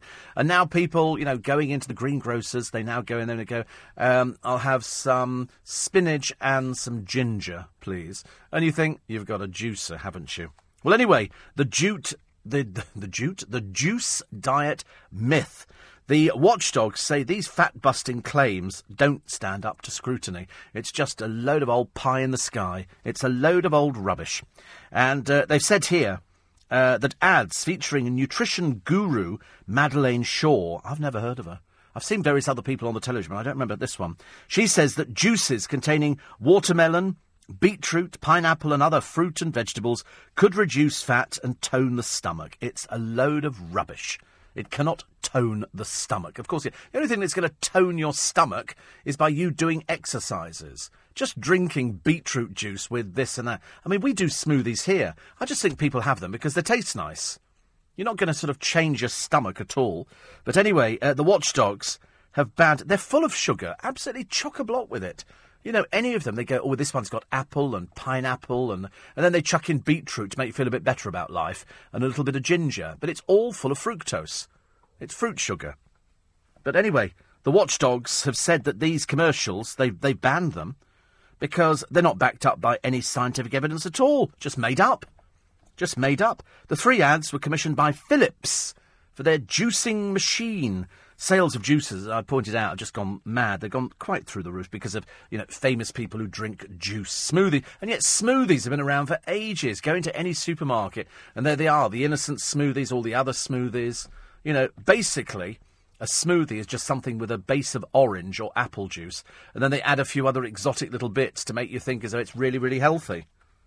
This particular ad starred Miss Shaw, whose clients include Made in Chelsea star Millie Mackintosh. Oh, God.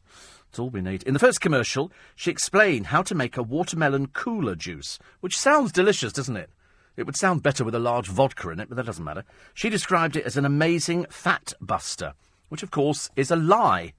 It's a lie. Then she made a classic cleanse juice, which she said could reboot the body. One of the key ingredients was beetroot, which she claimed acts as a great cleanser for the liver. A third commercial, which appeared on the Philips YouTube channel featuring Miss Shaw making her Beat the Bloat juice, which contained mint leaves and pineapple and is great for toning your tum.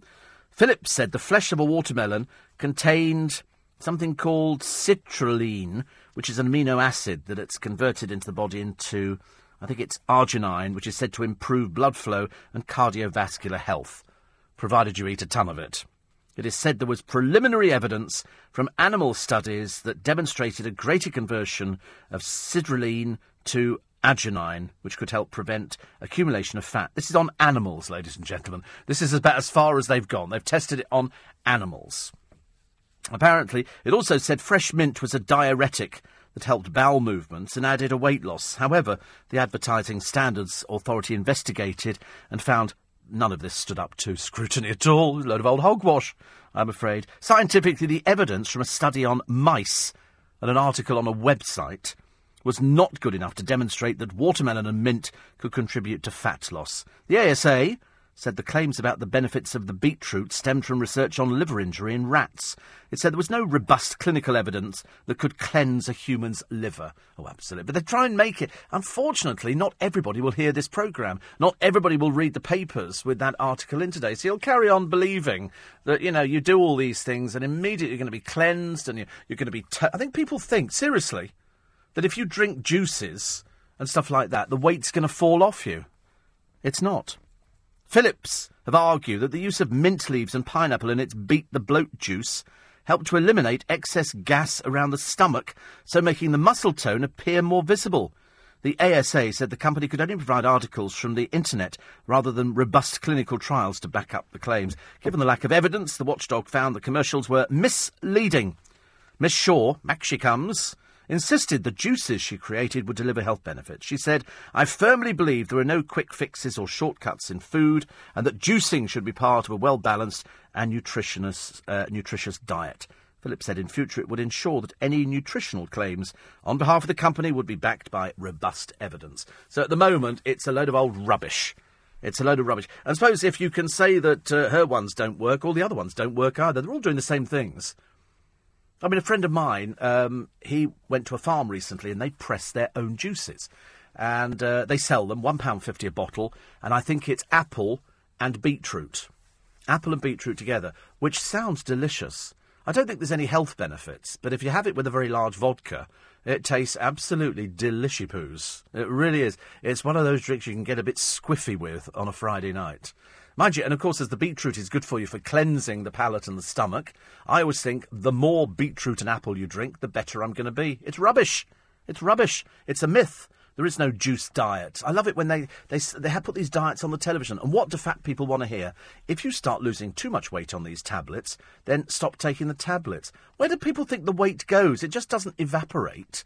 If I all of a sudden start losing weight, I'm going to need to go to. I know, I know. But if I start losing weight, I'm going to have to go to a gym to tone myself up. I don't want to walk into this building and people point at me because I'm under 12 stone. You know, and going, you've got a 32 inch waist, Steve, you look great. I don't want that kind of, that kind of sexist behaviour. I want people to accept me for the cuddly teddy bear that I undoubtedly am. You know, and if I do decide to lose weight, then I will need to go to the gym to firm it up. But no tablet, no juice, no juicer, or anything like that is going to help you lose weight. They just taste nice. That's all it is. It tastes nice. Otherwise, if, if you just drank juices for the rest of your life, do you seriously think you're going to be as thin as a rake? Think you're going to look like Eddie Redmayne? The answer is no. You're not. Because if you want to look like him, some people are naturally thin, some people are naturally bigger than him. And uh, this morning, we have the uh, three people who are bigger than Eddie Redmayne. You know, I mean, no, I'm not saying here, not not in this studio, but outside there are people. Bit of a tantrum over that one next door. People throw people yes. Hashtag leaving. hashtag drive your own show. Always a good one, I think. Always makes me smile. But it's true. If you know, if you drank all these juices, it's you're not going to lose the weight. It really isn't going to happen. Not your fault. You know, it's just that you're eating the wrong food. I know that a sausage sandwich with ketchup or a bacon sandwich on white with ketchup sounds very, very appealing. But you're not going to lose weight with that, are you? Are you? I shouldn't think so. I shouldn't think so. Uh, we have a, um, a collector today. A collector. And also, how much time do you spend a day eating breakfast, lunch, and dinner?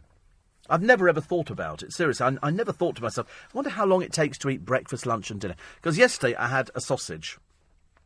for breakfast. And why not? It's my body. I shall put into it what I want. And uh, so, I, well, in fact, I actually bought three sausages, but I gave two away. So I had, had one myself, and I quite enjoyed it. I quite, I'd have enjoyed eating three, but you know, I didn't. So I gave two away because I was being a generous person. And uh, if you actually add up, and most people don't take lunch now. The reason that they don't take lunch is because they just don't have enough time. So they tend to have lunch at their desk. So they so they sort of sit down at the desk and then they go and grab a sandwich, or failing that, if you're lucky enough, there's a, somebody who comes around with a trolley selling sandwiches and cakes. You don't even need to move very far, and you have it. You're never going to lose weight. Never going to lose weight. But it does. It, you'd be surprised if you have breakfast, lunch, and dinner a day. That takes up just 41 minutes. 41 minutes. I would have thought that was a gross exaggeration. I've often thought that I can eat food, well, in fact, anybody can, a lot quicker than you can actually prepare it. Because it takes ages to prepare food, and then. And then you sort of you, you seem to manage it in a very quick time, very short time, and that always worries me. My mother used to say, "Eat more slowly, eat more slowly. It's better for you, better for you." uh, eight four eight five zero. Oh. Uh, Sue says, "Easy way to lose weight: go to Egypt and eat out." I could say the same about India. Go, go, go to India. Drink, drink water or have some ice in your drink, and I guarantee you, you'll lose so much weight when you come back. Apparently, you eat your fruit and juice your vegetables, Steve. You're right about the fruit full of sugar. You have to, you have to eat the fibre to slow down the sugar absorption. Madeleine Shaw has an internet qualification in nutrition. I don't think I, I, I, think adding vodka to any of them would be uh, would be quite good. You see, an internet qualification, an internet. What does that mean? That means nothing to me. It really doesn't. That's like saying, you know, I did it. I did a correspondence course. I'm now a vicar. I think I'm an ordained priest. I think we, we tried it as an experiment when we were in our last building, and you just sent off. I think it was five dollars to America and back. I'm now the Reverend Steve Allen, and I can now conduct births, marriages, and deaths. It is a terrifying thought, isn't it? I'd have them whipped into shape. We plough the fields and scatter the good seed on the land. I like all that kind of stuff. I like I like singing the hymns, but uh, now that I'm on an ordained minister, I feel somewhat smug about the whole thing that I could actually do weddings. I think the the uh, the funerals I'd much prefer, much prefer. Still to come, uh, the gosh, I've just realised we've only got like thirty minutes of the programme remaining, so we'll take some more of your texts and emails coming up very shortly. But first, it's the news. And the Tories have called for Boris to rescue their campaigns. Fears for the health of Leonard Nimoy. He's been backwards and forwards to hospital. He's about 83, I think. Uh, he's got stomach problems at the moment. Uh, the jihadi brides have now reached Syria. This must have been organised over months, ladies and gentlemen. They haven't just turned up in uh, in Turkey, got over the border like that. This has all been organised, you know, over over a long period of time. Poldark's back, so it's C-sex and smugglers. Uh, Madonna uses a vaporizer ahead of the British gig. Lord, she's not performed for ages, so I'm looking forward to that one. Uh, the wedding fizz for 7 Up Katie, and the fury over the flag nuts Nazi gaff. And if you can say that without jumping over your words, you're a better man than I. It's LBC. This is LBC, leading Britain's conversation with Steve Allen. Tweet at LBC Text 84850. Steve Allen on LBC. Morning, a pretty nice to be company. Welcome to Wednesday, the 25th of February. What a miserable day. What a miserable day outside. I've just had a quick look outside the window. It's raining, but there is any rain, isn't it, for goodness sake? The jihadi brides have reached Syria. Somebody's helping them across, aren't they? Uh, apparently, you can buy passports easily over there, not difficult at all. For eight centuries, we thought the black rat spread the plague. Now they tell us it was giant gerbils. Where they came from, God alone knows. The great lovey lovin', why the Oscars ignore the films most of us want to watch. Uh, Cliff has been advised, sue the BBC and the police over this gross invasion of privacy. Uh, 20 years for the migrant thug, but he's on the run because they let him out on bail. And the bones under the hammer. All of that and more this morning on, uh, on LBC. Uh, plus the wedding fizz for 7 Up Katie. So it's, it's very funny, actually. I'll come around to that in a, in a moment. And Eddie Redmayne, who's got to lose two stone to play a transgender artist.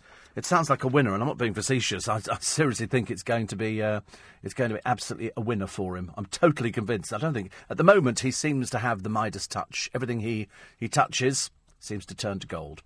Uh, eight four eight five oh steve at lbc.co.uk. Uh, one here from. Um, uh, this is John Abreezy. Is that a name, a breezy, or is that the way you feel at the moment? It's a little bit difficult to tell, isn't it? He said the family brain cell. Managed to get you, didn't it, really? Which is great. Um, uh, Daniel wanted to know uh, which charity Gemma Collins donated her jungle feed to. Um, we're still waiting to find out on that one, but of course she is going to be the face of uh, some of Philip Green's uh, fashions. He's going to pay her fifty thousand a year, so she's working for peanuts practically. And um, and oh, I've lost it again. Sorry. And uh, and Daniel says, um, and I can't I can't mention that person. I can't mention that person, but I also agree with you about the hairline. It seems to be creeping either backwards or forwards, doesn't it? It's a little bit difficult. Uh, had a phone call yesterday, says Ian, saying my computer was infected. Clearly a call to try and hack the computer. Kept them, kept them chatting and messed them round for 28 minutes. They're my guilty pleasures. How what a brilliant thing to do. Yes, yeah. Sorry, your, your computer's infected, so if you'd like to put the following things into your computer, this, this is called cold calling of the worst possible kind. They're trying to gain access, as you know for the computer. My nan, Sib, used to treat me to a bar of Fry's as a special treat when I used to go and visit her and Grandad Eric. But uh, you don't you don't see that now, do you? But uh, do people go and visit their grandparents? I don't think they do. I don't think they do unless it's for a television program. The rest of the time, they don't. People just don't seem to visit people anymore, which is a shame. Really, we used to enjoy going out every weekend to go and see different different relatives, go and inflict ourselves, get somebody else cook for uh, for dinner. Uh, 84850 steve at lbc.co.uk. Jason says, You don't drive your own desk. I'm surprised. Really? What, you want people put out of work? That's not pleasant, is it? Do you want to put people out of work? Lynn says, uh, On alternate days, we have either a vegetable or a, a fruit smoothie. Makes the best banana milkshake. You see, I think all you need to make a banana milkshake is you cut up a banana, you pour in some milk, a huge, huge carton of ice cream, and you make, you make an ice cream banana milkshake. I mean, it's really bad for you. They're really bad for you. Uh, and I wouldn't. I'm not interested in a vegetable smoothie. Have you noticed all the people that demonstrate them on television? Now, they're all wafer thin. Nobody's got an ounce of fat on them, and, and they, it's obviously like because if they put a really fat person on, they're doing them. People would be going, "Well, don't be silly. They don't work, do they?" So they give you a thin person, and then we're all meant to feel guilty about it. I don't feel guilty. I do not have a juicer. Okay, I'm standing here proud to tell you, ladies and gentlemen, I do not have a juicer. I have no intention of getting a juicer. I don't care about juicing at all, but I appreciate for some people it's the be all and end all, and they absolutely love it to pieces. Well, that's great. That's great. Just don't want to go around somebody's house and they go, I've got a juicer. And you go, how lovely. How lovely. Uh, 84850 steve at lbc.co.uk. Somebody says, my gran says there were no diets in her younger days. No, there weren't. Fresh food, four good meals a day, no snacking. Well, well we didn't have snacks. I can remember when crisps came into existence. Crisps, ladies and gentlemen. And Golden Wonder brought out a packet, or was it Smith's? Golden Wonder, I think it was, brought out a packet of crisps. They were 3D, threepence, old money for elderly people out there. And it came with a little packet of salt, uh, which Smith's did, but then Golden Wonder did threepence. Threepence a packet of crisps. That was a snack. There wasn't anything else. If you wanted a snack, you had an apple. That was that was considered a, a snack in the early days. They don't do it, so that's why there were no such things as diet diet? I mean, what on earth would you want to go on a diet for? Everybody was eating the same food. You did have fish and chips on a Friday because Friday was fish day. That's how it works. A migrant thug who left an innocent man for dead after stamping on his head has been jailed for 20 years. But Alfs uh, Baronins from Latvia is not behind bars because he went on the run when he was freed on bail last year. I mean, it's ridiculous. This man that he jumped on the heads of, he um, he can't use his arm and he has to walk with a stick. His mother, Karen, says, How can a man that's so dangerous be allowed to roam the streets? It's a question we all ask. Detective Inspective, uh, Inspector Ian Lawrence of Leeds says, uh, Baronins is somebody who is capable of inflicting extreme violence and we urgently need to trace him. We're not going to give himself up any time soon, is he? Once you find him, then we can throw him in prison for 20 years, but at the moment he's wandering around. Could be anywhere, I suppose at least where you expect to find him. Other stories in the papers. Uh, somebody, com- everybody complaining about the MPs and their prime focus should not be on making money. Why? That's what MPs do. Only got to look at Tony Blair. I mean, Tony Blair is absolutely minting it at the moment. He can't, he can't make any more money. Mind you, Margaret Thatcher did exactly the same. The moment you come out of, um, of being PM, off you go and you embark on, uh, on the rounds of, of earning huge amounts of money for, for making you know, speeches to universities, to business. It doesn't matter what it is. I think Margaret Thatcher's minimum fee was fifty thousand pounds. Fifty thousand, and uh, and even when I did not have sexual relations with that woman, he came over. He filled out the Albert Hall. People paid thousands to see him, thousands to see Clinton. Uh, ISIS have taken dozens of Christian hostages during dawn raids. They've started parading them in cages, and you just know that it's just not going to have a happy ending. These murdering psychopaths, and now they've got three stupid English girls out there as well. Uh, it's not known what they plan to do with the prisoners, but we have a rough idea after the uh, the militants in Libya released a video showing the beheading of 21 Egyptian Christians. These people are sick in the head, aren't they? I mean, I don't I don't really know how else you can. Uh, you can sort of describe them. I can't think. I can't think of any way to describe these people. There's nothing human and decent about them. They're just. Uh, they're just dreadful. And Bridget says, I too have played along with the phone scammers, saying my Windows PC has a virus. After playing along for ages, I casually mention I've got an iMac, and the phone is immediately slammed down. Oh, brilliant! You see, I like things like that. I think that uh, that is good. Uh, eight four eight five zero. Oh steve at lbc.co.uk. I noticed 25th of Feb today, tw- two months since Christmas, and only 10 months to go until more turkey and Christmas pudding. That's lovely, isn't it? That is really lovely. I like, I like that idea. I really like that idea. Uh, 84850 steve at lbc.co.uk. Jonty says, Have you informed the DVLA about, DVLA about the people you said you know who haven't declared their diabetes? I'll ask the police to contact you. You're as stupid as you sound, aren't you, really? Perhaps, again, the family brain cell out for the day, is it? Or perhaps for life, I suspect. Uh, Marion Woking says, I also. How many of these are there? The computer scammers. Is this quite a common one now? On the phone, opening all the files supposedly indicating there was a problem, and eventually said, Thank you so much. I'll report that to my IT support team. They are my guilty pleasures too, says Mary. Wow. Geraldine says Smith's crisps are the first crisps with a little blue bag of salt. That was the fun thing, wasn't it? Can you imagine uh, the, the, the complicated way of actually doing the little blue bag of salt? But uh, I remember Golden Wonder crisps, and they all, they only did the one flavour, crisp. They didn't actually do the cheese and onion roast chicken. Now they did. What have I seen? Hedgehog? Hedgehog, I've seen. Seen things like that. Uh, great reviews for Beautiful, the Carole King musical at the Aldwych. Four stars from John Nathan, writing in the Metro today. And um, he says it's wonderful. The star is Katie Brayben, who recreates King's looks. This is Carole King with wholesome charm and vocals with uncanny accuracy. And of course, as you know, Carole King turned up for the encore. I mean, how exciting! You go to see a musical about Carole King, who wrote some of the some of the best tunes around, and then she turns up on stage. You can imagine, can't you? People went absolutely crazy, and it got good reviews as well. Kanye storms the stage for us too. Kanye stormed the stage. The awards hopes are ho- hosting for Ant and Dec are not doing the Brits, are they? Tell me that they're not. They they are presenting the bash at London's O2 Arena after a 14-year absence. Could, I thought it'd be somebody in the music industry. Let's get ready to rumble. How does that? Ant and Dec hosting the Brits. They've obviously gone down the wrong route, or they couldn't find anybody this year. I thought it's supposed to be people who are sort of in touch with, you know, hip with the kids and down with the crowd and all the rest of it. Apparently not, if they booked Ant and Dec, Quarter past six to be lit. Oh, pretentious. Moi? Pretentious? How silly. Hit in the charts? Don't think so. I just wonder, really, actually, what's the point of it all? Why do people bow down to people like that? Her area is the biggest. Even her wash basin is draped in velvet. Oh, dear, how embarrassing. How embarrassing. Good Lord. I didn't even know she was still going. Bless her heart, but it's very sweet of her to make a, a contribution. Um, other stories that were in the papers today. Um, this is the winter fixtures could help England. We can end 56 years of hurt in the desert. Fans are sicker than the sickest parrot over the decision to hold the 2022 World Cup in the winter, but at least one expert believes it may give Britain a big advantage. Too cruel for school. The mum who beat the F grade girl and made her wear a humiliating T-shirt has now been arrested. Um, um, the the mum here. Uh, Melanie Joyce Alexander is accused of beating her child with a leather belt that left bruising all over her body uh, because she wanted her to do better at school. She wanted her to make sure that she uh, she learnt, but uh, she's now been arrested.